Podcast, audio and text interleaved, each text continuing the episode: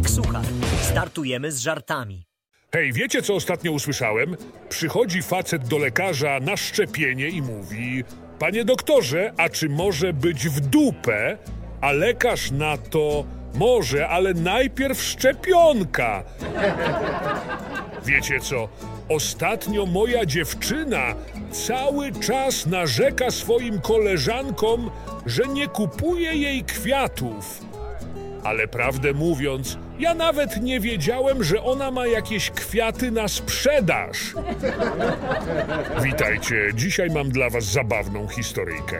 Pewna starsza pani została zapytana, jak udało jej się dożyć setnych urodzin w dobrym zdrowiu.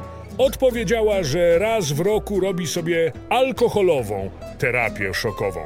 Oczywiście wszyscy byli zaskoczeni i zaczęli pytania, ile alkoholu pani wypija w tym dniu? A pani odpowiedziała, tego dnia nie piję. Hej, posłuchajcie, tego żartu, który ostatnio usłyszałem. Więc wsiada do tramwaju młoda, atrakcyjna dziewczyna i zajmuje miejsce dla inwalidów. A motorniczy, widząc to, odwraca się do niej i mówi, że nie powinna tam siedzieć. A na to ona odpowiada: Panie, w zeszłym tygodniu zostawił mnie mój chłopak, a ja bez niego to jak bez ręki.